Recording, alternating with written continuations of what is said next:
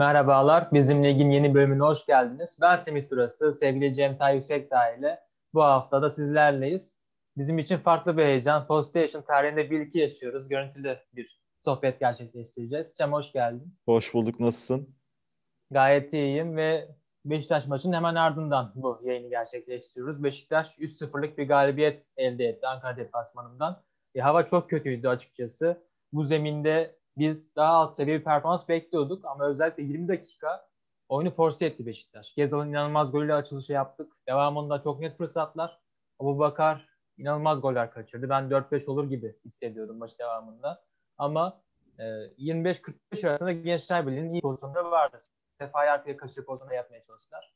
Yani son dakikalarda maç belki üç sıfır oldu. Ama ilk yarıdan bu farkı yakalayabilirdi Beşiktaş. Ya bu zemine karşı, bu zemine rağmen mükemmel performans diyebiliriz. Peki abi, dikkat çekici bir durum var. Dorukhan sol bekte bir performans verdi bugün. Bir, iyi, iyi yani ilk yaşandı. Sergen Yalçın'ın biz seninle konuşurken de diğer arkadaşlar da aynı şekilde çözüm üretebilme yeteneği, oyunu okuyabilme yeteneğinden bahsediyorduk hep. Bunun hakkında neler söylemek istersin? Çünkü çok radikal bir karar bu. Tam tersi bir şey de yaşanabilirdi bu durumda. Ya kesinlikle öyle. Ya oyunun devamında örneğin Gezal'ın sakatlığı vardı. Enkudu girdi. Cenk Tosun sonradan girdi oyuna, iki gol attı. Son bölümlerde mükemmel oynadı. Oyuna kimi atsa Sergen Yalçın her zaman en iyi sonucu alabiliyor. Geçtiğimiz haftalarda meşhur bir Kayseri maçı vardı. Berabere giden maç. Necip'in oyuna atılması da kimsenin beklemediği anda çevrilmişti. Bugün de e, bu kararla birlikte Dorukhan'dan da çok iyi performans gördük. Bence gayet iyi yerinde bir oyun ortaya koydu. Maçın en ilerinden birisi e, reytinglere göre de yaptığı olumlu katkı anlamında. E, o yüzden yine Sergen Yalçın'dan okuma becerisi gördük. Geçen sezon bence en büyük problem de buydu biraz. E, o biz sağ kenarındaki ana etkeni bir türlü göremiyorduk. Bu sezon bence büyük bir gelişim de var hocada. Ya Sergen Yalçın oyuna etki, yani biz hep konuştuk, hafta hafta konuştuk. Performansı mesela bu konuda herhalde düşmedi diyebiliriz. Bu benim dikkatimi çok çekiyor. Çünkü diğer hocaların performansında dalgalanmalar olabiliyor. Beşiktaş da düştü. İki hafta problemliydi. Hem sağ içi hem aldıkları sonuçlar. Ama bir şekilde yine üstesinden kalktılar. Toparlanma dönemi şu an başladı diyebiliriz herhalde. Çok da bir düşüş olmadı aslında. Ama yine de bir toparlanma söz konusu herhalde. Yani maç öncesi incelemiştim. Son yedi maçlarında ilk yarılarda sorun yaşayan bir Beşiktaş vardı. Karagümrük maçı tek galip kapatılan maçtı. Yani ilk yarılardan işi bitirmekte zorlanıyordu Beşiktaş. Bunu da anlayabiliyoruz. Üç günde bir maç yapıyorlar. Yoğun fikstür var. Ve e, son iki saat maçında, Konya maçında Josef'in halini görmüştük zaten. O kadar zor durumdalardı. O yüzden biraz anlaşılırdı ama artık bay geçtiler bu hafta. Yani gelecek maçı e, Denizli'yle oynayacaklar, dinlenecekler. Bu yüzden bence ilk yıllarda bu gelişimi de görebiliriz. Hücum anlamında daha iyi olacaklardır. Bu silkelenme olarak adlandırıyorum ben bu kısmı. O yüzden bay geçecekleri için e, bu noktaya galibiyetle gitmek çok önemliydi. Yani bir de diğer taraftan Galatasaray kazandı, Trabzon kazandı, Fenerbahçe kazandı. Yani bu hafta oynanmamış gibi oldu. Yine aynı puan farkı var. Yine ilk üç aynı puanda. O yüzden çok önemli oldu bu e, galibiyet. Şeyden de bahsediyorduk biz, hatırlıyorsunuz. Çağdaş Atan'ın yaşadığını yaşayacak mı dedik Sergen Yalçın ve Alanya ile Beşiktaş denk duruma düşecekler mi diye düşündük. Çünkü Sergen Yalçın açıklamalar yapmıştı. Çağdaş Atan Hoca'nın açıklamalarına benzer açıklamalardı. Bunu da konuşmuştuk geçen programda. Ama böyle bir şey yaşanmadı. Gerçekten Beşiktaş şu an ileriye dönük de iyi bir ışık veriyor herhalde. Ben bu şekilde görüyorum. Çünkü problemlerin altından kalkabilmek çok önemli bir şey yani. Bu kadar da uzun bir lig varken.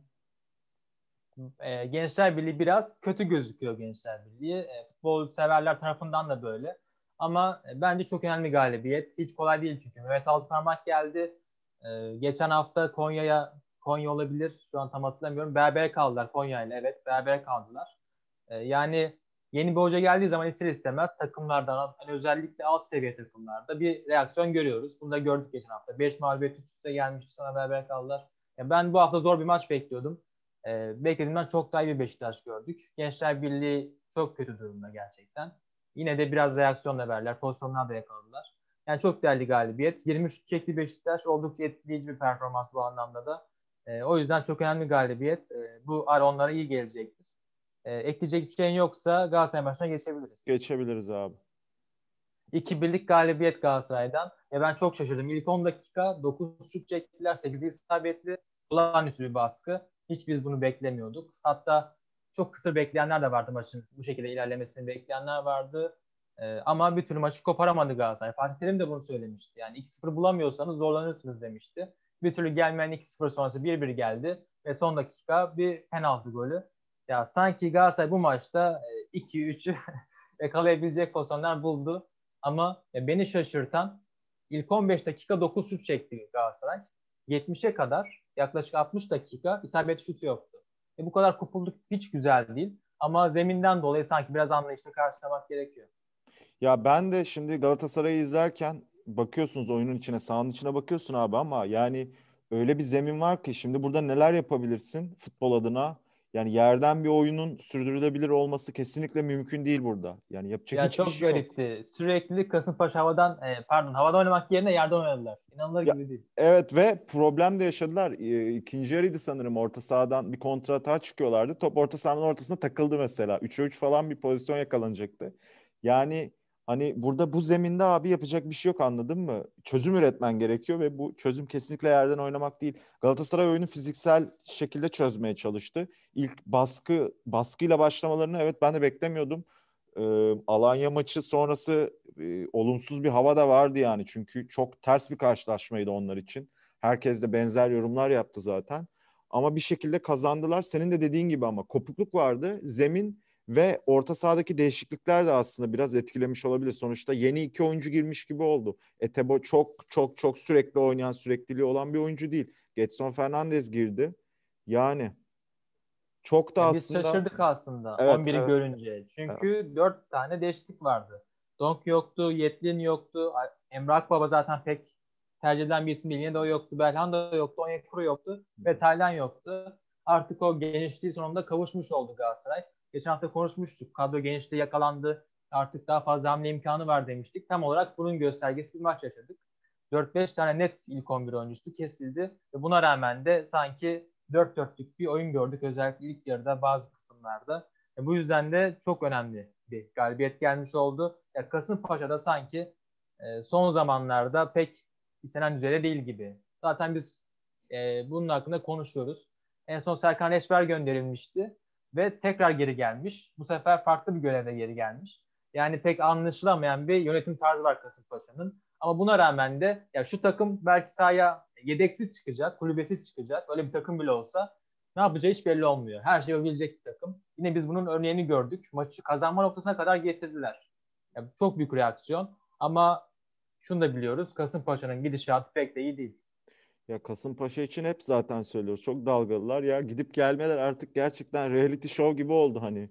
Elenenler, elenenler ve yerine gelenler falan var gibi oluyor. Gerçekten o gidiyor, o geliyor. İçeride kaos var. Futbol da, namına bir şey yok. Sürekli kırılganlar. Bilmiyorum, Galatasaray bu oyunu geliştirebilme adına şu anda hani bu maçı pas geçerek yorumlamak lazım.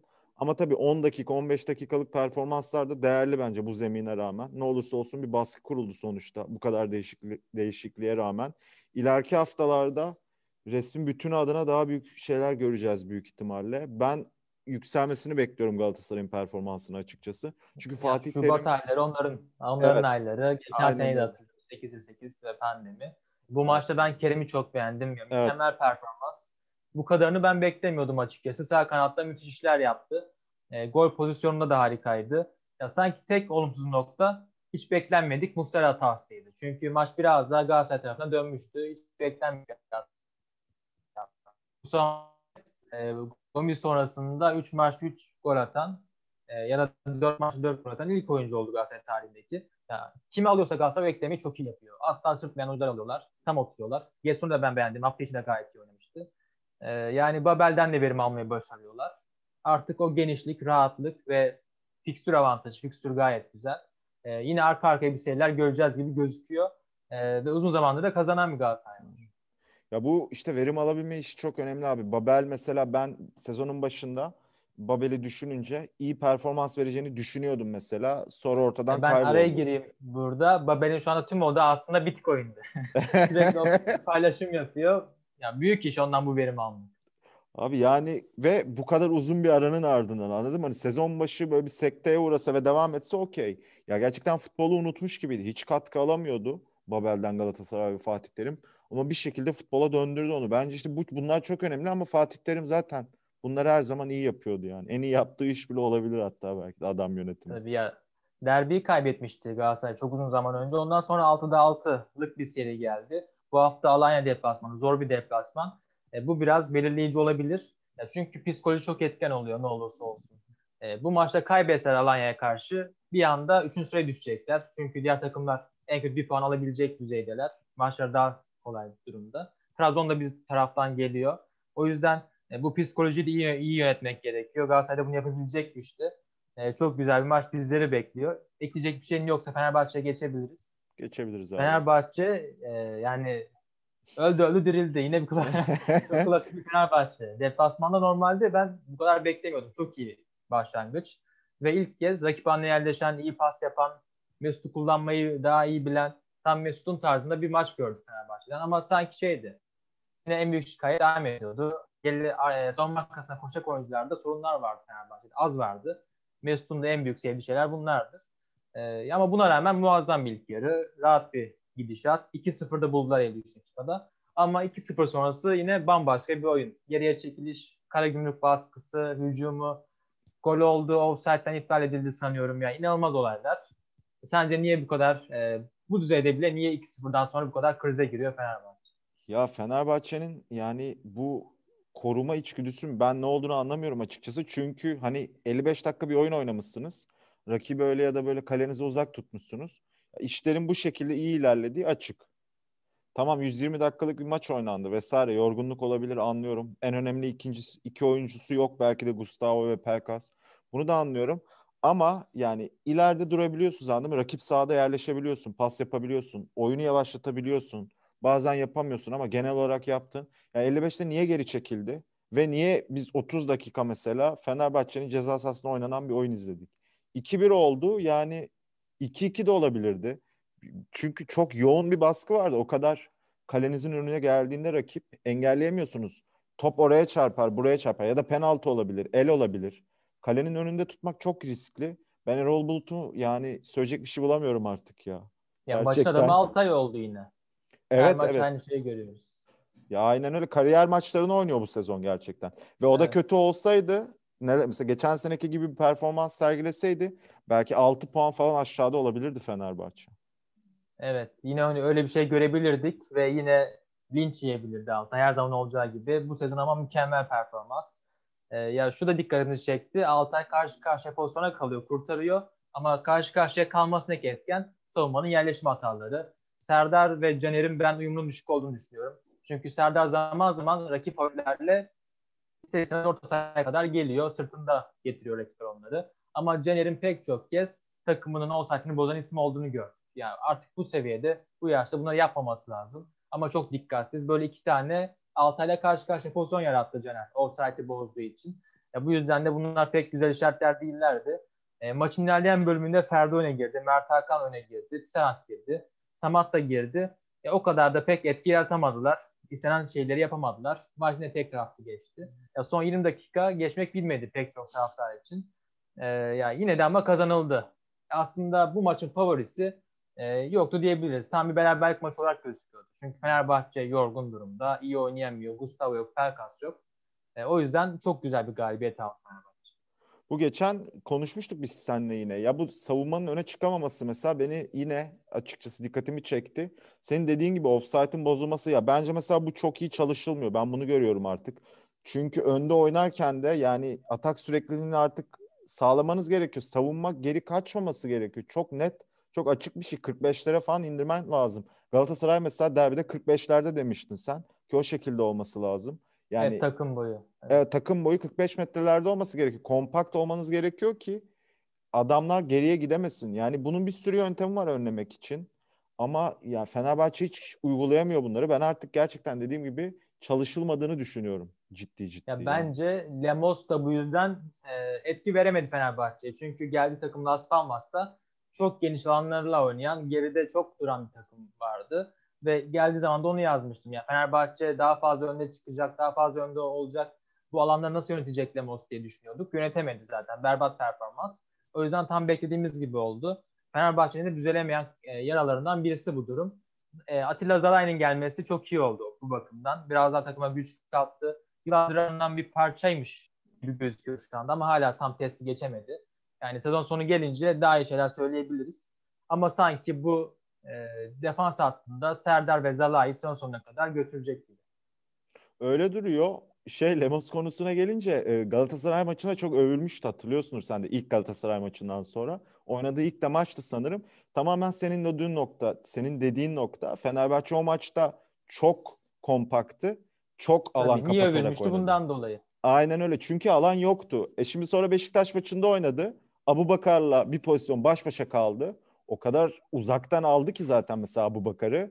Abubakar sola çekti ve vurdu. Sadece eşlik etti yani. Bunlar çok önemli şeyler. Bu oyuncu yani Lemos'un verimi artabilirdi mesela ama bunu yapacak kişi işte Erol Bulut'tu. Takımı kompaktlaştırarak Lemos'tan da verim alabilirdi. Vesaire vesaire. Böyle birçok örnek var. Birçok oyuncudan bahsedebiliriz. Osayi'nin performansı da daha yukarı çıkmaz mı? Çıkar. Ama yüzü dönük çok fazla tabii top alamıyor. Ya Tiam bu sefer mesela e, kanat gibi başladı. Valencia'da değişmeli yaptılar. Ya, sanki Tiam'ı artık kesmemesi gerektiğini öğrenmiş bir Erol Bulutlar da denebilir. Bence büyük hataydı derbide kullanmamız. Ya derbide seninle yine konuşmuştuk işte. Yani öne taşıyamıyordu Fenerbahçe oyunu. Pas istasyonu yaratamıyordu. Ya da ikiye birleri yaratamıyordu o duvar olacak oyuncuyu. Tiam bunları iyi yapıyor. Samat da bu konularda pek iyi değil. Samat'ta'ya daha çok ceza sahasına getirmeniz lazım. Ve çok iyi bir bitirici, bitirici de değil aslına bakarsan Samat'tan. Gerçekten sürekli beslemeniz gerekiyor ki ondan verim alabilirsiniz. Ama zaten Fenerbahçe'de yan toplar haricinde bu hiçbir zaman yapılamadı. Ya diğer taraftan Karagümrük'e geçersek de gayet iyi performans. Şenol Can zaten sezonun en iyi hocalarından birisi. Ve o performans katkıyı her zaman veriyorlar. Bu maçta e, sanki oyun planı çok iyi değil gibiydi. Ama ikinci yarıdaki takımın baskısı, topa sahiplenmesi, oyunu hükmetmeye çalışması gayet güzeldi. Borne'nin golünü hatırlarsın, inanılmaz bir dönüp duruşu. Müthişti. E, ya sanki e, yaptığı hamleyle Sobiye'ye oyunu aldı, Castro'ya oyunu aldı. E, maçı biraz dengeledi. Ama son dakikalarda e, Lens ile Emre Çolak'ı aldı. Ben bunu hiç anlayamadım. Yani Emre Çolak'ın seviyesi şu anda asla Süper Lig değil bana kalırsa. Endao'la e, Bertolacci'yi çıkardı. İki önemli oyuncu. Onları çıkartınca daha da geri giden bir Karagümrük gördük. Yani sanki iç eleme sonrayı daha iyi olabilirmiş. Ya bana da öyle geliyordu. Çünkü baskıyı kurmuştu. Emre Çolak da zaten çok net bir pozisyonu harcadı mesela. Ben evet, nasıl kaçırdığını evet. anlamadım.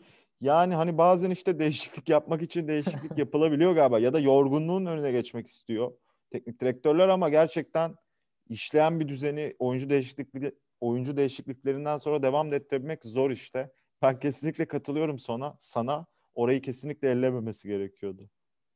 E, ekleyecek bir şeyin var mı başka? Yok abi, geçebiliriz. E, buradan Trabzon'a geçelim. Trabzonspor bir sıfır kazanmayı başardı Gaziantep'e karşı ve e, sanıyorum en kötü şey Vakeme'nin kırmızı görmesi oldu Trabzonspor için. Ama yine bir Bakasetas gerçeği gördük. Son üç maçta direkt etki dokuz puana. Yani bonservisini çıkarmış oldu. Zaten kazanan takım iki milyon T L'den fazla alıyor. iki buçuk milyon sanıyorum. üç ee, maçta bayağı iyi para kazandı Trabzonspor. Ve mükemmel performans. Yani biz onun her zaman diyoruz. Yaratıcılığı inanılmaz. Trabzonspor'un şut açığı vardı, onu da kapatıyor. Ve bunları da yapmaya devam ediyor. üç mükemmel gol attı. Ve yine galibiyeti getirdi. Ya bence bir şey, e, gol pozisyonu hatırlarsın. O pozisyonda gol atmasından ziyade e, topu Berat'tan alıp sırtında savunmacı taşıyıp Vakeme'ye vermesi, Vakeme'nin tek topu e, Flavio'ya, Flavio'nun yukarıya çevirdiği pas. Yani mükemmel bir organizasyon. Abdullah Avcı'nın takımının bunu yapması iki ayda e, bence müthiş bir olay. Şey, ne diyorsun peki? Herhalde yani yapılan transferlere baktık. Bir sürü transfer yapıldı. Trabzon iki tane nokta transfer yaptı. Tabii bu sistemin iyi işlemesinden de kaynaklı. İki kişiyi aldılar, koydular. Bakasetas tamam kaliteli bir oyuncuydu. Bütün lig biliyordu bunu. Yaptıkları ortadaydı. Ama bu kadar verim alıcı e, görünüyor muydu, düşünülüyor muydu? Bence düşünülmüyordu. Berat da aynı şekilde. Girip böyle bir performans vermesini bekliyor muyduk? Ben beklemiyordum bu kadar iyi performans vermesini. Bence Abdullah Avcı'nın bu da başarısı. Aynı zamanda sistemin de abi ne kadar düzgün işlediğini, ne kadar çalışıldığını gösteriyor. Bence çok önemli ya noktalar o, bunlar. Evet. Orta sahada iki tane açık vardı. Çok önemli açık. Tam oraya nokta atışının nokta atışı. Bundan iyi atış gelmez. Tam isabet ettiler oraya. Abdülkadir Ömür'ün de sakatlığı çok kötü olay tabii ki. Ama biraz olumlu yansıdı. Bakasetas'ı oraya koydular. Berat inanılmaz bir ekleme gibi gözüktü. E biz biraz daha zaman bekliyorduk. Zaman gerektiği konusunda fikirdik. Bu transferlerin bu sisteme oturması gerekiyor. Zaman gerekiyor. Ama çok rahat bir adaptasyon gördük. E, Berat çok olgun oynuyor. Bakasetas muazzam şekilde ön tarafı oynatıyor. Canini gol atamıyor. Çok kaçırıyor ama çok hareketli oynuyor. Bu oyuncuları da hareketlendiren performansı var. Ee, yani takım gayet iyi işliyor şu anda. Hiçbir sorun yok. Bak yemenin kırmızısı belki biraz can sıkıcı olmuştur. Ama artık sanki şampiyonluk yarışında onları konuşmaya başlayabiliriz. Ben hala temkinliyim ama mükemmel gidiyorlar. Ya ben de temkinliyim çünkü yeni kuruldu takım. Ha, hala da kurulmaya devam ediyor aslına bakarsın. İşte iki tabii, kişi eklendi tabii. mesela. Ya bu yüzden bir düşüş yaşanabilir mi? Yaşanabilir. Hatta yaşanması da doğal olur. Ama yani tepki görür. Zaten bunu konuşmuştuk seninle. Trabzon camiasının iç dinamiklerinden ötürü evet. buna yapacak bir şey yok. Ama aslına bakarsan yani yine de konuşabiliriz aslında. Çünkü galibiyet serisi yakalıyor ciddi anlamda Trabzon. Birçok şeyi hallettiler. Savunmayı hallettiler. Hücumda gittikçe gelişiyorlar ve maç maç üstüne koyarak gidiyorlar. Ya bu şekilde devam edecekler gibi duruyor şu anda ve altı puan var öyle ya da böyle evet. zirveyle aralarında. Yani maalesef onların şansları şu anda kaleci problemi yaşamış olmaları. Uğurcan Çakır ve e, Erce kardeşlerin sanki e, son haberlere göre yere resmi açıklamayı ben görmedim. Covid pozitif olma ihtimalleri var. E, yedek kalecilerinde bir sorun da yaşıyorlar. Ve kadro genişliği bence çok yüksek değil. Biraz bunun problemi var. Bu maçta örneğin Afobe İlk on bir oyuncusu değil. Onu değiştirebilecek bir isim de değil. Yunus Mallı hala alt seviyede. Tam etkiyi veremedi. E, Yusuf Sarı da bir nebze anlaşılır. Sanki bu takımın ilk on biri maçı bitirmek zorunda ve e, sonra kontrolü ele almak zorundalar. E, Abdullah Avcı'nın en iyi yaptığı işlerden birisidir. Öne geçince yönetme becerisi. Ama bu takımın sanki sıfır sıfır giden maçlara reaksiyonu daha iyi olabilir. Ama tabii ki güzel gidiyorlar şu an. Ya tabii işte bir sürü eksik var dediğin gibi. Şu an iki tane nokta atışı yaptılar ama tabii bütün kulübeyi falan değiştiremiyorsunuz ya da üç iyi oyuncu ekleyemiyorsunuz sonradan oyuna girebilecek. Herhalde sezon sonu artık bu değişiklikleri, dokunuşları yaparlar. Transfer konusunda da iyi eklemeler yaptıkları açık yani. Ligin içinden iki oyuncu aldınız ama bu şekilde performans da alamayabilirdiniz. İyi çalışılıyor belli ki transferler. Analiz konusu da çok önemli çünkü sen de çok iyi biliyorsun bu olayları abi. Ya diğer tarafta Gaziantep, e, ya Sapinto geçen hafta kazanmıştı. Bir bütünleşmeyi görmüştük. Biz de sarılmışlardı evet. futbolcular ve teknik heyet. Ya bu maçta kaybettiler ama sanki sınavı geçtiler gibi. E, diğer yanda tabii ki e, Liverpool-Leicester maçı vardı. Biraz gözüm dondaydı. Tam odak izleyemedim maçı. Çağlar Ozan bildiklerinden dolayı. Ama Gaziantep çok etkili oynadı diyebiliriz bazı anlarda. Ve Sapinto'nun da bazı e, eleştirileri vardı. Daha fazla girişim yaptık, daha fazla şut çektik. E, biz bunu hak etmedik gibi açıklamaları vardı. Ya, sanki o puan alabilecek gibilerdi. Onlar için sanki iyi gidiyor işler. E belki çok kazanamıyorlar ama Sapinto etkisi ve oyuncuların birliklerinin bütünlüğünü görüyoruz. Sezon sonuna kadar sanki e, bir galibiyet, bir yenilgi, bir beraberlik bu şekilde gidecekler gibi. Ya öyle duruyor. Acaba devamında nasıl olabilecek yani e, uyumları? Gelecek yani bu... sezon görecek miyiz Sapinto? Evet, evet, evet. Ben onu merak ediyorum aslında ki ben görmek isterim. Çünkü çok farklı bir e, deneyim bence. Çünkü Türkiye'de böyle teknik direktör değişimleri görmüyoruz genelde. Hep konuştuğumuz gibi. Ya böyle birinin olması belki birçok şey için öncü olabilir. Bir kırılım yaratabilir. Ben, yani umarım kalır. Çok da kötü sonuçlar almaz arka arkaya. Ben çok isterim böyle bir şey olmasını. Ya Süper Lig'de çünkü yabancılara hiç şans vermiyoruz, tanımıyoruz. Gaziantep farklı bir vizyon ortaya koyuyor. E işte bu vizyonda seçimler biraz değişik. Şumudik'le çok agresif bir insan. Sapinto çok agresif bir insan. Süper Lig'in dinamiklerine göre karar veriyorlarmış gibi gözüküyor yönetim anlamında. E, o anlamda da şu an iyi gidiyorlar. Hiç kötü bir gidişat yok. E, yedinci sırada durumda. E, hiç de uzak değiller üst sıralardan. Ve düşme korkusu da yok denebilir. O yüzden gayet iyi bir performans diyebiliriz onlar arasından. Ya, Trabzonspor'da e, sanki gelecek maçta Başakşehir'le oynayacaklar. Zor bir maç. Başakşehir hiç gitmiyor. üç sıfırla başladılar o zaman. Sonrasında Fenerbahçe maçı var. E, Vakayeme'nin geri dönüşü ve bu maçta olmayacak olması biraz etki edebilir gelecek maçlarda. E, ama bence asla eleştiri gelmemeli. iki üç maç kaybedebilir Trabzonspor ama hiç kötü bir şey yok. Gayet iyi gidiyorlar. O yüzden de takdir ediyoruz onların gidişatını. Zaten hedef bu sezon değil aslına bakarsan. Biz şimdi böyle olumlu Tabii. konuşuyoruz ama bu yani yapılanma sezonu aslına bakarsan öyle ya da böyle. Ama yani işte zirveyle altı puan olunca da insanlar, taraftarlar ister istemez beklenti içine giriyorlar doğal olarak. Heyecanlanıyorlar ister istemez. E, Trabzonspor hakkında benim pek ekleyecek bir şeyim yok başka. Benim de aynı e, şekilde. Gaziantep'ten de son cümle olarak yani güzel bir kadroları var. Yedekleri de çok iyi. Andre, Fur, e, Furkan Soyak, Kenan Özer, Bilal muazzam bir yedek attılar. Ya diğer taraftan da Şumdika'ya bakıyoruz. Ya ben son hafta demiştim bunu aslında. Pek iyi gidişat beklemiyorum diye. Erzurum e, ligin son hafta sürpriz ekibi. E, yenmeyi başardılar deplasmanda. iki sıfırla kazandılar. E, yani sanki Şumudika için işler pek iyi gitmeyecek gibi. Hatta bu hafta istifade etmiş. Evet. Bir klasik olarak. Geri dönmüş sonra. Futbolcular onu motive etmişler. Ya bu hafta Rizespor'dan bir çıkış bekliyorum. Ama uzun vadede olmayacaktır. Ya Şumudika etkisi görebiliriz ufak bir.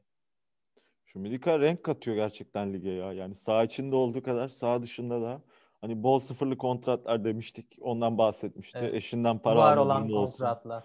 Aynen öyle. Var olmayan kontratlar. Şimdi Rize'ye gitmesi, istifa etmesi, oyuncuların vazgeçirmesi çok ilginç şeyler oluyor yani. Ama lige kesinlikle renk katıyor abi Şumudika. Aynen öyle. Ya yirmi beşinci haftayı da nokta alıyoruz yavaş yavaş. Ee, Galatasaray, Beşiktaş, Fenerbahçe aynı puanda. Trabzonspor e, dördüncü sırada altı puanlık bir fark var. Yavaş yavaş derbilere de yaklaşıyoruz. Büyük maçlara yaklaşıyoruz. İki hafta sonra Fenerbahçe, Trabzon maçı var. Ee, önemli maçlar geliyor ve bu maçlarda ligin kaderini belirleyecek maçlar. Bu haftalık bizden bu kadar. Ee, ben Semih Turası, Cem Tayyip Sekta ile ilk görüntülü sohbeti gerçekleştirdik. Dinleyen herkese, izleyen herkese teşekkür ediyoruz. Hoşça kalın. Görüşmek üzere, hoşça kalın.